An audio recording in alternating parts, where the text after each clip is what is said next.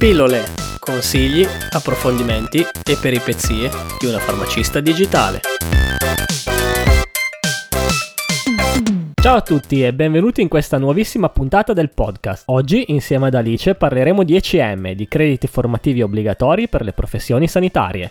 Ciao a tutti e ciao Manuel, ottima introduzione, stai diventando sempre più puntuale e informato sulla professione sanitaria. Allora, ti spiego brevemente che cosa sono i famosi ECM. La parola ECM è l'acronimo di Educazione Continua in Medicina e ha lo scopo di mantenere aggiornati i professionisti sulle proprie conoscenze e competenze professionali. Questa esigenza nasce nel 2002 attraverso l'avvio del programma nazionale e diventa anche un obbligo deontologico da parte del professionista. Il professionista è obbligato a formarsi costantemente per la tutela di tutti i suoi pazienti e anche per il miglioramento della propria figura professionale. Quali sono gli obblighi per il professionista sanitario? Esiste un numero di ECM minimo da fare? L'accumulo degli ECM obbligatori si suddivide in trienni. Infatti quest'anno è iniziato il nuovo triennio formativo 2020-2022 che prevede la necessità di soddisfare il completamento di 150 crediti formativi. Ad ogni anno, in linea teorica, possiamo associare circa 50 crediti per un totale di 150 nei tre anni. Questo obbligo posso soddisfarlo anche facendo 150 crediti tutti lo stesso anno, l'importante è farli. E in più per il farmacista, per esempio, l'obbligo formativo parte il primo gennaio successivo alla data di prima iscrizione all'ordine. Primo anno di iscrizione all'albo non si è obbligati all'aggiornamento professionale, quindi se io mi iscrivo a marzo 2020 io avrò l'obbligo formativo dal primo gennaio 2021 e quindi essendo già iniziato il triennio dovrò garantire al termine di questi anni 100 crediti, 50 crediti per anno. Dal conteggio di questi 150 CM escludiamo gli esoneri, le esenzioni e le riduzioni, che vi spiegherò meglio più avanti.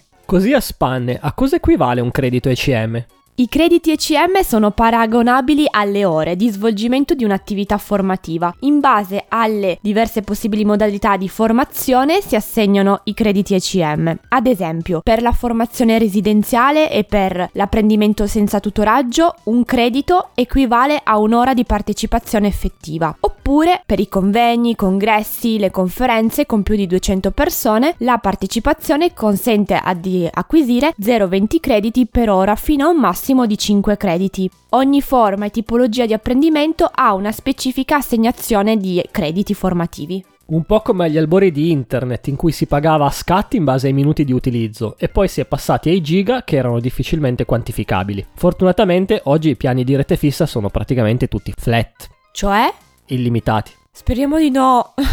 Con gli ECM già un pasticcio per 150. Infatti la questione ECM non è semplicissima. Il fabbisogno formativo del singolo farmacista deve rispettare alcune condizioni almeno il 40% degli ECM, quindi circa 60 ECM, si possono acquisire mediante attività formative erogate dai provider. La restante parte, al massimo il 60%, quindi 90 ECM, potranno essere maturati anche grazie a crediti derivanti dalle attività di docenza e attività di formazione individuale non erogata da provider. Si ha poi una limitazione di un terzo dell'obbligo formativo, al massimo 50 crediti, derivante da crediti crediti a seguito di reclutamento da parte di imprese commerciali operanti in ambito sanitario. A volte alcune aziende farmaceutiche e non organizzano proprio alcuni corsi ECM.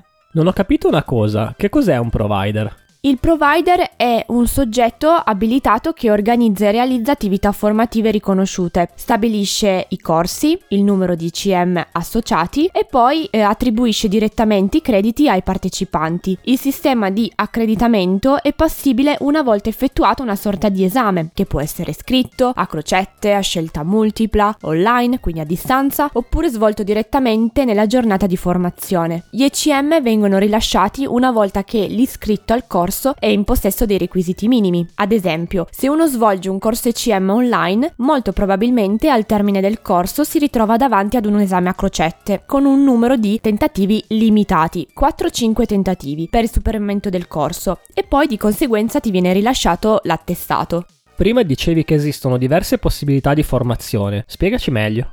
Sono state identificate 10 tipologie. Formazione residenziale, convegni e congressi, formazione residenziale interattiva, training, comitati, attività di ricerca, audit, autoapprendimento con o senza tutoraggio, docenza e tutoring ma in linea generale si parla di formazione residenziale, che praticamente è in una sede predisposta e idonea per gli spazi e per gli strumenti, che può essere un'area dedicata di un hotel in una determinata città. Oppure si parla di formazione a distanza, FAD, direttamente da casa dal proprio computer. Questa modalità include diverse possibilità. L'autoapprendimento integrato da supporti cartacei o telematici, oppure si crea una vera e propria classe virtuale in cui il professore trasmette la sua lezione a distanza, oppure si parla di apprendimento collaborativo in rete in cui si condividono conoscenze ed esperienze. Inoltre esiste un tipo di formazione sul campo che include per esempio la partecipazione ad attività di ricerca oppure altre forme di ECM come la pubblicazione di lavori scientifici, attività scientifica e di ricerca, l'attività di docenza e tutoraggio e così via.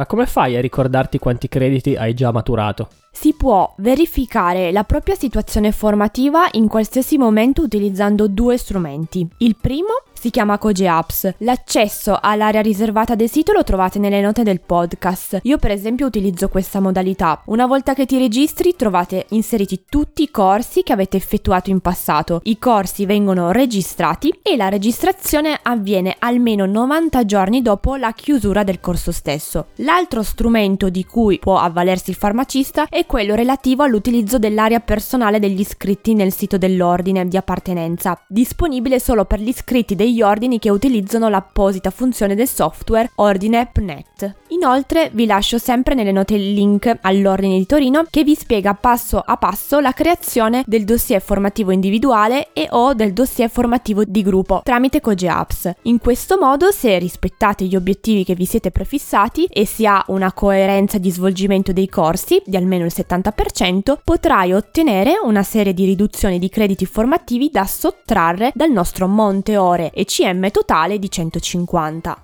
Prima hai accennato infatti che ci possono essere esoneri, esclusioni o riduzioni. Spiegaci meglio. Sì, ve la faccio breve. In alcune condizioni si è esonerati dallo svolgimento di ECM, si ha una riduzione dall'obbligo, come per esempio la partecipazione e frequenza ad un corso universitario nell'ambito delle attività attinenti alla professione. In altre circostanze si parla di esenzione, ovvero una riduzione pari a due crediti ECM ogni 15 giorni continuativi di sospensione dell'attività professionale, come per esempio il congedo di maternità e paternità, per l'adozione, l'aspettativa non retribuita, per assistenza assistenza a figli con handicap oppure per gravi motivi familiari o se affetti da una grave patologia e anche per altre condizioni, che vengono però segnalate nella guida pratica sulla formazione continua. Oppure si parla di riduzione di crediti formativi veri e propri a seguito dello svolgimento di alcuni corsi proposti. Se svolgi quel determinato corso viene ridotto il totale CM da 150 a 130 ad esempio, quindi state sempre ben attenti.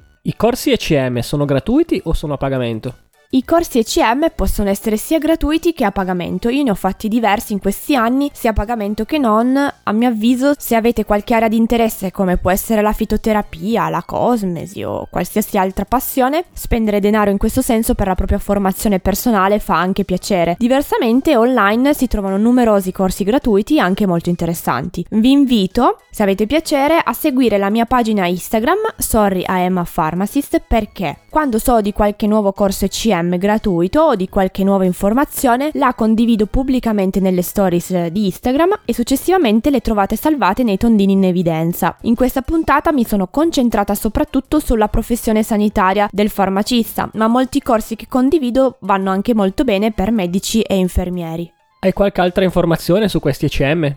Sì, lo svolgimento degli ECM, oltre a tutto ciò che abbiamo detto prima, se non soddisfatto e non effettuato nei tempi richiesti, potrebbe compromettere la validità di alcune assicurazioni professionali, quindi prestate molta attenzione. Ok, ok, un ECM al giorno toglie il medico, l'assicuratore e il farmacista di torno. Grazie ancora Alice, per oggi è tutto. Come sempre noi vi ricordiamo di visitare il sito web www.alicefarmacist.it e se non l'avete ancora fatto vi ricordiamo di iscrivervi a questo podcast. Per farlo trovate tutte le informazioni sul sito web www.pillolepodcast.it. Un saluto a tutti e alla prossima puntata. Ciao!